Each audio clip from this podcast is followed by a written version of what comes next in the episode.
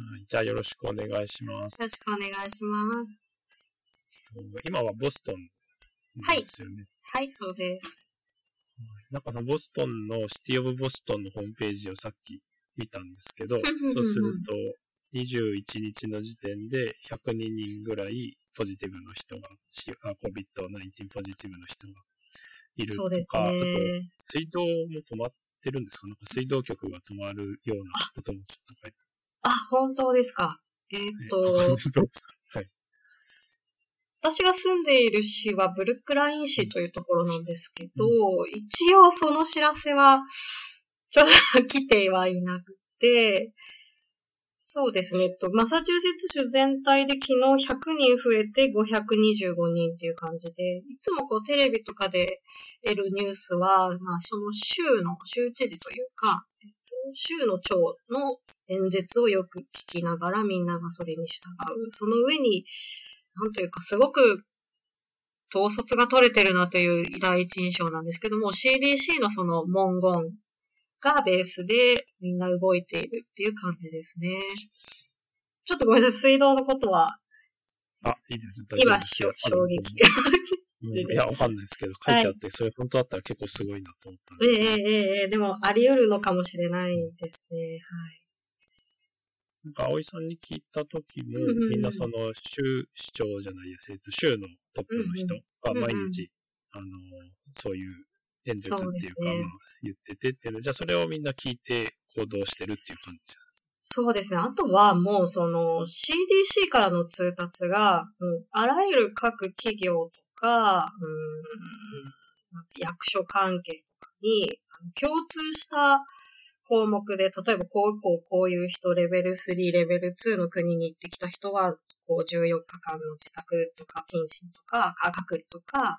そういう揃った文章がですね、あの、配布をされていて、うーと、こう、日本みたいなというか、チャンネルによってコメンテーターが違ってみたいなことがあまりなくって、ニュースのその報道の内容もちょっと統一されてるような感じですね。でまあ、その週のニュースをずっとつけっぱなしにしてる方もいるとは思うんですけど、うーとどのメディアで検索をしても、あの、同じようなことを言って、えー注意が促されているという感じで、例えば、うんまあ、通販ですね。アマゾンとか、ユニクロとか、うまあ、服を買、う子供用品を買う通販とか、そういうところからも、あの、私たちはこういうことに気をつけている CDC のその判断に従って、これからも柔軟に対応していくっていうような文章が、どんどんどんどんメールで送られてきているような形ですね。あとは、えっと、家の管理会社、アパートの管理会社とかも、あー同じような文章をあのメールで送っていて、えー家にも張り紙がしてある、店にも張り紙がしてあるっていう状態です。はい。はい、ありがとうございます。CDC からみんなその直接、まあ、直接っていうか情報を受けているっていうイメージなんですね。そうですね、なんか、例えば同じ画面をずっと見ているような感覚に陥ります。どういうことですか？なんというか、張り紙が、ちょっと日本だとチャンネル変えるたびにコメンテーターがこうちょっと違う、言うことが違っていたりとか、専門家の意見とかも、あの、こうこうこうだ、みたいな、こう、ば、番組が組まれてると思うんですけど、なんというか、お街に出ても、メールを見ても、パソコン開いても、まあ、ツイッターとかそういう個人的なツイートとかを見ない限りは、あの、なんだろう、私たちはこうしたらいいんだっていうのが少し統一されているような、あの、なんていうんですかね、経験はないんですけど、少しこう災害戦時下みたいななんか、ちょっとこう統率された、あの、緊張した空気に包まれていますね。結構、でもすごいですね。それの方が、まあ、わかりやすいはわかりやすい。そうですね。最初本当にびっくりして、2月の中旬くらいには、ちょうど、ダイヤモンドプリンセスですか？が、はい。日本にその止まってる画像がずーっと、あの、CNN とかニュースでこう貼り付けられてる横で、例えば岩田先生の YouTube とかも流れていて、うわーと思って、大変なことになったなと思っていながらも、まあ、あの、落ち着いて行動してください。その、と、その、こういうことに気をつけてっていうような、わかりやすい絵の、絵文字が入った CDC のポスターが、みんなで共有しているっていう形だったんですけど、そうですね。例えば、その、 English speaker じゃない人に対する配慮とか、うんうんうん、そういうのもある感じなんですか？えっと、そこは正直、うーまあ、絵でわかりやすく書かれていたりっていうのはあるし、あと、その、ニュースも、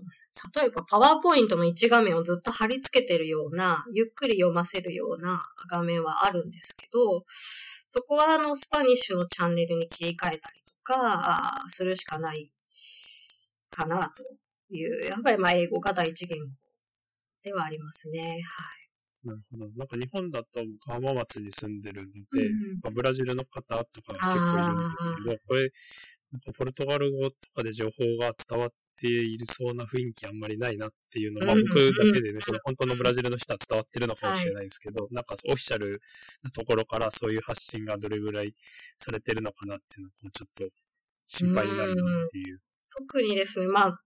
逆に言うと、そのまあ、もうちょっと、なんていうか、努力しないといけないんですけど、すごく自分が情報弱者であることを感じますね。は、あの、英語も、うん、もちろんわ、調べればわかるんですけど、うん、まだそこまで追いついてないというのが、現状ではないかと感じます。病院に行くと、えっ、ー、と、張り紙が中国語、7カ国ぐらいで張り紙がしてあるのはありますね。あと通訳さんも、あの、常駐しているような印象があります。あの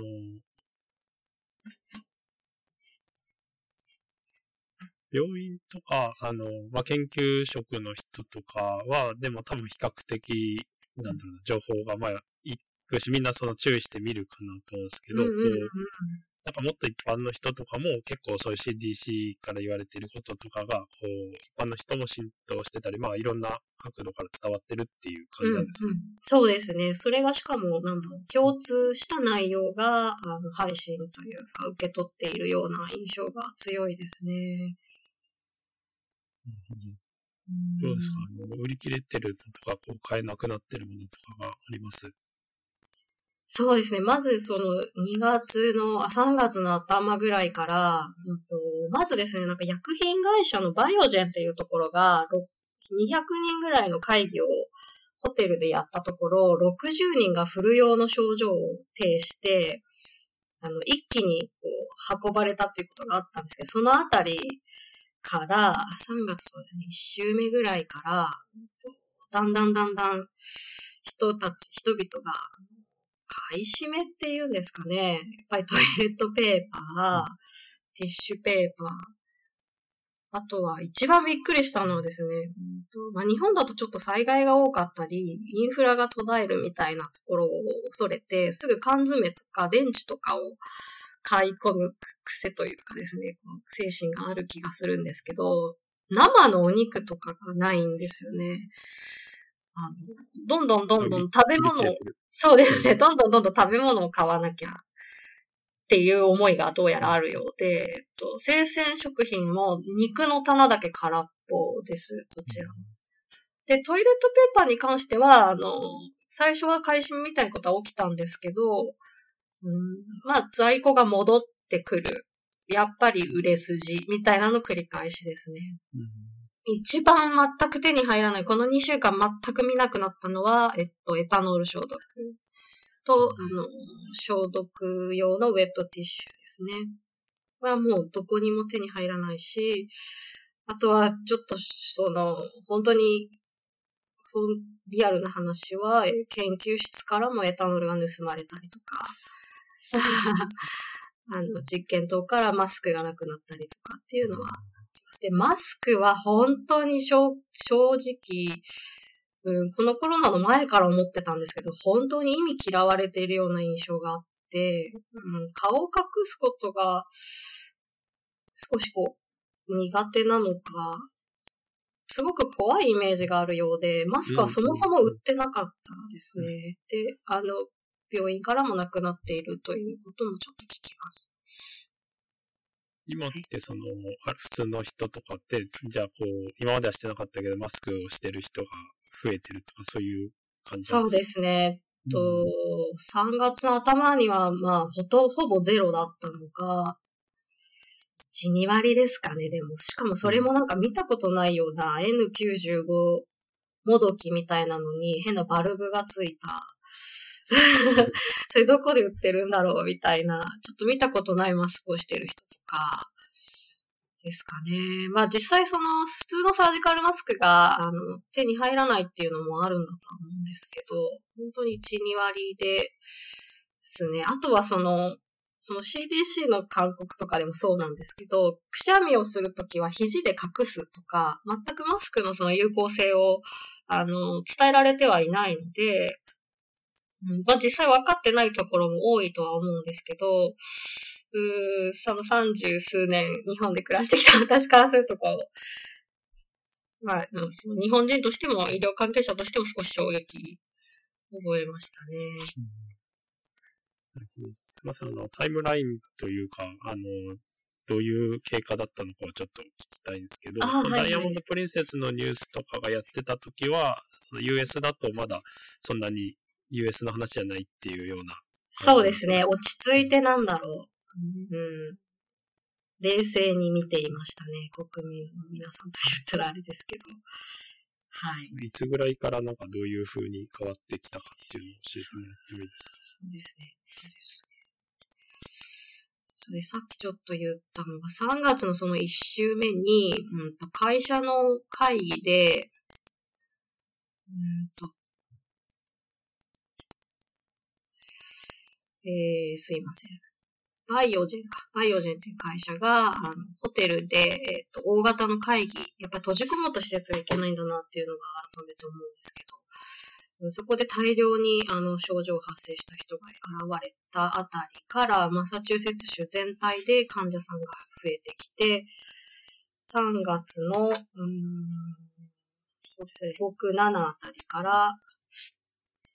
物の買い占めとか、少し街全体がざわつき始めて、3月の、えっ、と、先週に入って、3月14、15あたりから、もう、えっ、と、病院の外来患者さんは、リモートのオンラインの診療に切り替わるとか、あとレストランも閉じるっていうような感じで、その、公的な、うんと、収集知事とかが勧告を出して、うん、食べ物でテイクアウトができないとか、一気に統制が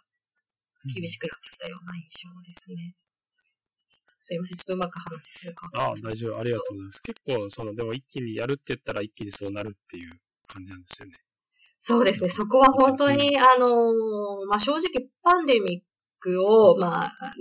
の、日本でも本格的なもの、ここまで本格的なものは経験したことはなかったので、うんと、比較は、単純比較はできないんですけど、初動というか切り替えのその速さは、あの、驚いているところですね。学校とか幼稚園も今閉まってる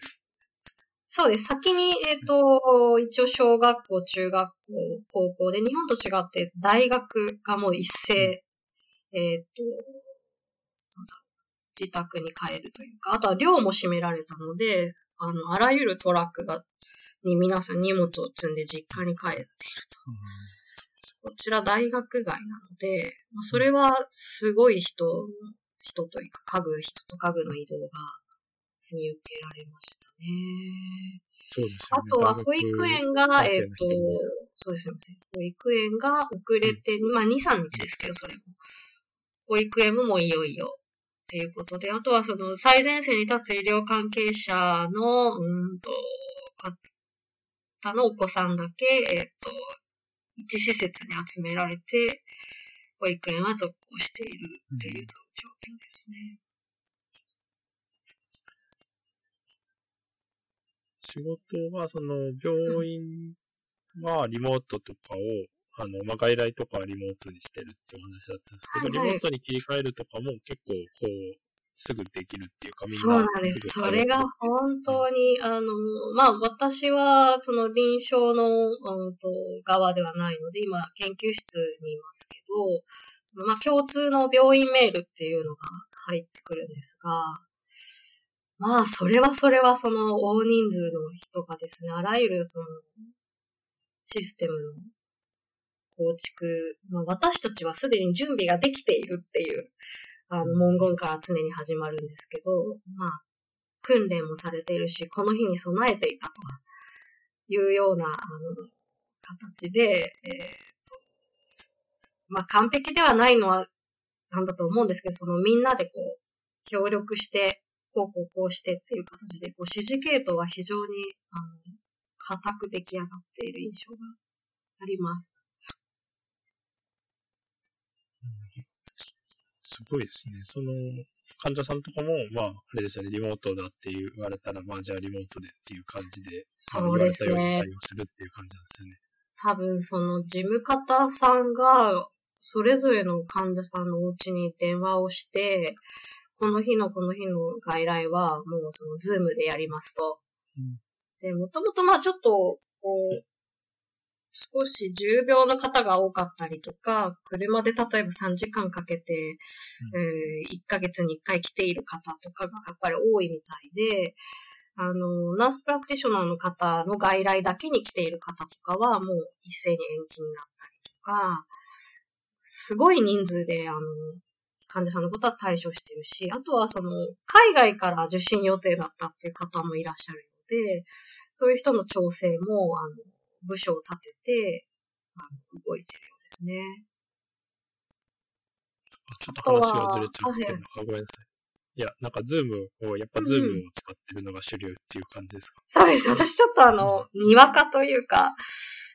日本にいた時は海外にいる先生とかとスカイプとか、あとは、まあ個人的にちょっとこう LINE 通話とかを使って、こんなにこうズームが便利で浸透しているのっていうのは、ここ、このコロナのことで、と、あと、そうですね、オンラインのその、カンファーが病院でもともとやられていることで知ったような状況ですけど、非常に、あの、浸透してますね。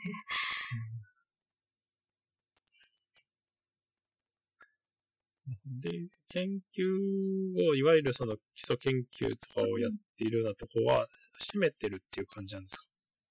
そうです。もう、えっと、3月15だったかな。そうです。10、あ、15じゃないか。そうですね。16ぐらいから、えっと、シャットダウンです。で、えっと、もう一斉に動物実験をやってる人とかは、緊急連絡先だけを登録して、えっと、必要な分だけを、まあ、処理したりとかっていうのを、りながら、一ラボ二人とかしか行っちゃいけないとかを続けた上で、えー、正式に16あたりからシャットダウンですね。うん、なので、あの、まあ、書き仕事をやるとか、論文を読むとか うん、そういう状況で、今は臨床の仕事がある、その上司の先生だけ、病院とラボをちょっと行き来したりしてる状況です。かなり徹底してますよね。そうですね。あのー、結構、まだ3月の1週目？その、200、100人とか200人ぐらいしか陽性者がいなかった時は、研究者の先生たちも、やれることをやろうみたいな、あの、まだまだ続けるよみたいな空気だったんですけど、そうですね、3月の、そのちょうど1週間前14あたりからもう、これいよいよ研究棟に入れなくなったぞっていうところで、えー、徹底していますね。うん、はい。なんかその、多分人によって仕組みが違うかなと思うんですけど、休みしている時のその給与とかはみんな、まあ、普通に出る感じなんですか？そうですね。研究者も、あの、どっからお金が出てるかでいろいろ違うと思うんですけど、うん、その、まあ今のところ、そうですね、あの、研究費とかから出ている、その、ポスドクとか、PhD の先生たちのことに関しては何もその、ことは問題にはなってないんですけど、企業の人とかちょっと、詳しくは存じ上げないですね。はい。そうですよね。なんか日本だと、まあその結構潰れちゃう会社とか、なんかこう、経営が傾いちゃう会社とかも多くて、で、まあ政府としてそういうのを補填するかとか税金を安くするかみたいな議論が、あの、まあ一般企業に関して出ているんですけど、なんかそういうのって US だとこう結構休んでるじゃないですか、みんな強制的に。うんうんうんうんうん。なんか、なんかこう知ってることとかあります？大企業だと、あのー、まず安心してください。2週間分のお給料とかっていう、あの、メールにですね、こう私たちは企業の姿勢としてこういうふうにお金がちゃんとあるので安心してくださいみたいなところを垣間見ることはあるんですけど、正直その、なんだろう、こちらのアメリカの方の、雇用されてる方のいろんな職種の人たちが、細かくこの後どうなっていくかっていうのは、不安が渦巻いてるということを体感する以外で、ちょっと、うん、私が分かり得ることはちょっと少ないですかね。ありがとうございます。あの、まあ、例えば、スーパー行って、ちょっとその隣に美容院があったりすると、なんかこう首をうなだれて、こう頭をうなだれて、スマホをこういじって、誰も来ないみたいな、うん、そういう姿とか、うん、ありますね。はい。うん、その、なんだっけ、基礎研究で研究の施設がシャットダウンしちゃっているときに、うんうん、例えば、あの、家でやってるのってどういう、まあ論文書いたりとか、もしリモートでなんかやったりもあるんですか？そうですね。まだ私は来て、うんと、半年というか、ラボ自体は4ヶ月ぐらいなので、あの、ほとんど PI の指示に従ってこういうことを調べておいて、えー、再開に備えようみたいな形で、まあ、調べ物がメインですけれども、他の先生たちは、えっ、ー、と、データのまとめをして、うん、まあちょっと予定外ではあるけれども、うんと、こことこことここを論文化しようとか、いう感じで、まあ、日々連携してメールのやり取りとかはしていますね。あとは消毒会をズームでそれこそやろうとか、うん、あと、うん、そうですね、そんな感じかな。あとは、うん、まあ、それは多分ラボの先生が好き好きだとは思うんですけど、まあ、日本だと LINE グループみたいなのが、あの、スマートフォンのテキスト、ショートメッセージとかであって、やっぱりその、なんですかね、リモートってすごく孤独なので、あの、大丈夫か生きてるかみたいな感じで、あの、連絡をちょこちょこ取り合うような感じですかね。やっぱ孤独ですよね。そうですね。これかなり、自分でも、ちょっと戸惑ってます。あの、うん。あの、もともと在宅が向いてる仕事とかっていうか、小説家とか あると思うんですけど、なんていうか、初めての経験な上に、非常に、あの、孤独ですね。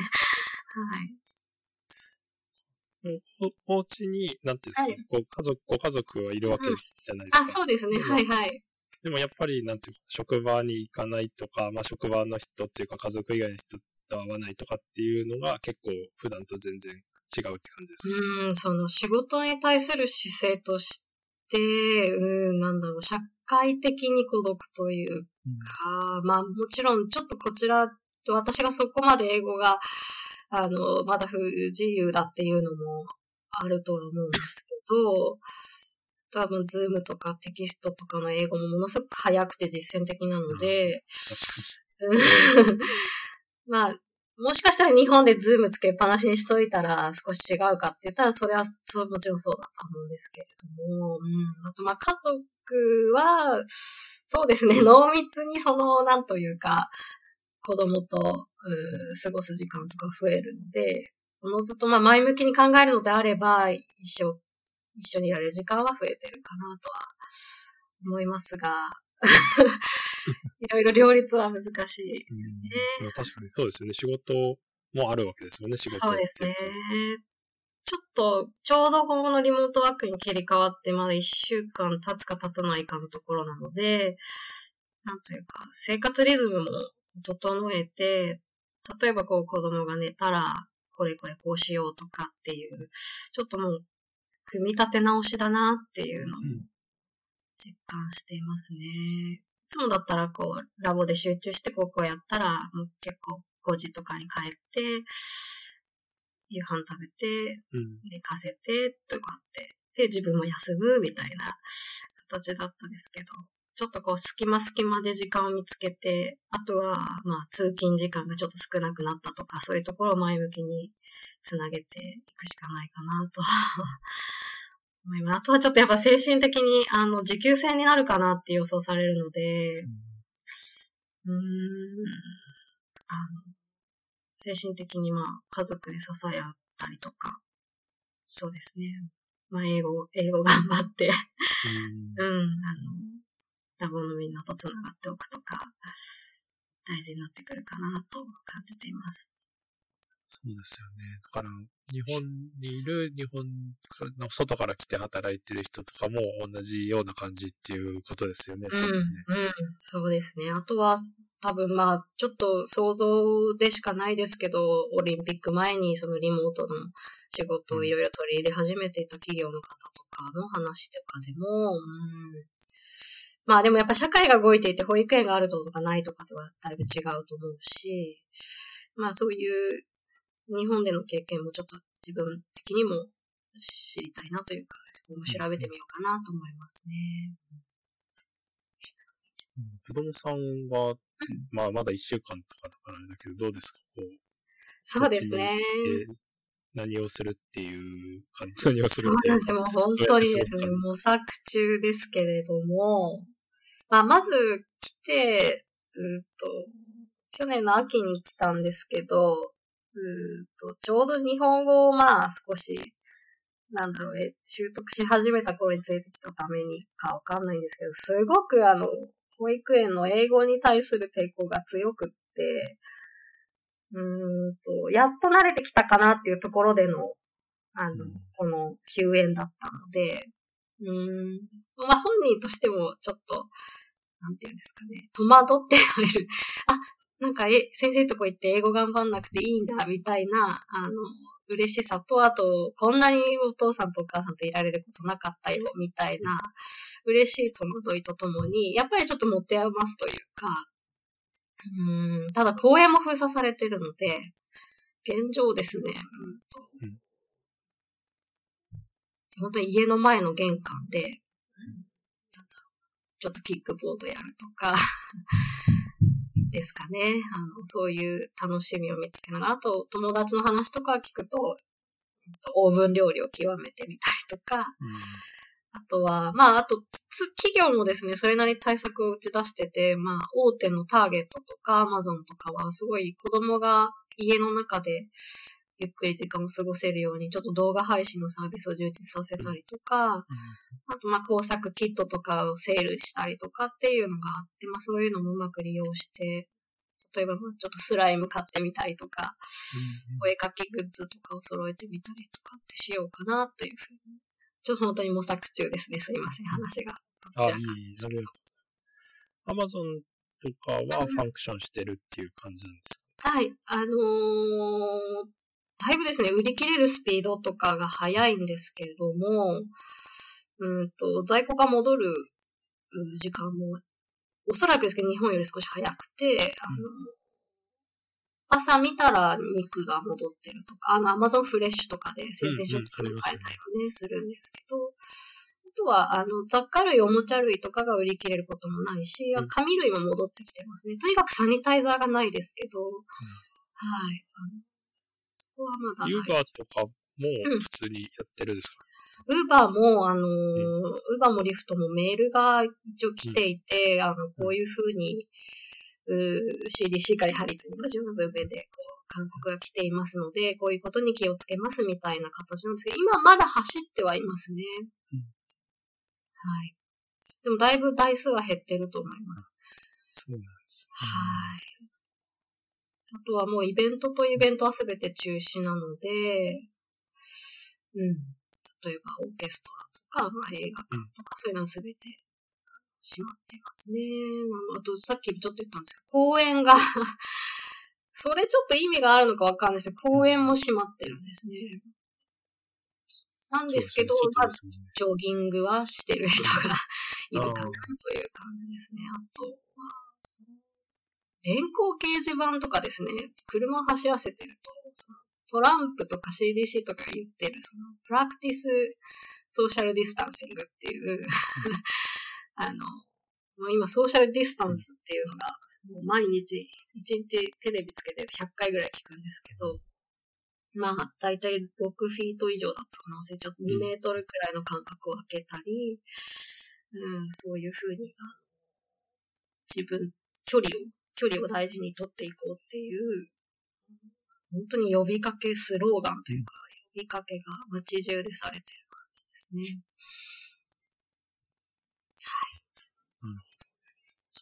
ボストンってね、僕も行ったことないですけど、そのオーケストラとかいろいろそういうなんかあの普段はすごくやってるイメージですね。はいはい、そうですね。本当に、まだまだその自分も、あ、来年行こうとか いろいろこう計画していた部分もあったんですけど、まあ、ボストンマラソンとかですね、大きいものだと、それも延期になりましたし、はい。少し人々が、なんだろうな、ちょっとイラ、イライラしている部分も少し見ますね。なので、うん、うんはい。なるほど。レスレストランとかやってないから、お酒飲むようなとことかもやってないっていう。そうなんです。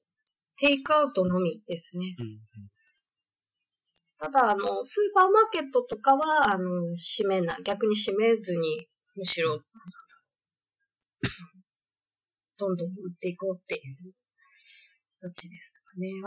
あと、スーパーマーケットのレジにですね、あの、赤いビニールテープが引いてあって、その レジの、レジを打つお姉さんと、ソーシャルディスタンスを 2メートルぐらい保つように、まあでも一瞬こう会計の時とか近づくんですけど、ちょうどそれが昨日の出来事ですね。こっから先来ないで、みたいな決まりだから。あと、ちょっと 意味ないなと思ったのは、皆さんですね、なぜかニトリルの手袋をしてるんですね。マスクは嫌いなんだけど、ニトリルの手袋はするっていう。そのまま運転して、でも結局それで顔を触ったりとか。うん、まあ、全然あの、客観的に人数とか数えられてないんですけど、非常にニトリル手袋はよく見ます。ニトリル手袋って何ですか？なんていうか、いわゆる検査用の。あ紫色の手袋をしたまま、皆さん運転して、しかもスーパーとかでもまあ、手が危険だっていう認識がベースなんだと思うんですけど、うん、はい。それすごく奇妙な。まあ、日本人がそのほぼほぼ100%マスクしてるのはとても奇妙らしいんですけど、確かに言うと、紫色の手袋をしたまま運転してスーパーで物を眺めたりしてる人たち不思議。うん、そうですね。うん、なるほど。ありがとうございます。たら COVID-19 の話を聞いたんですけど、他はなんかこれ関係でありますか？大体出たかなそうですね。引き出していただいたような。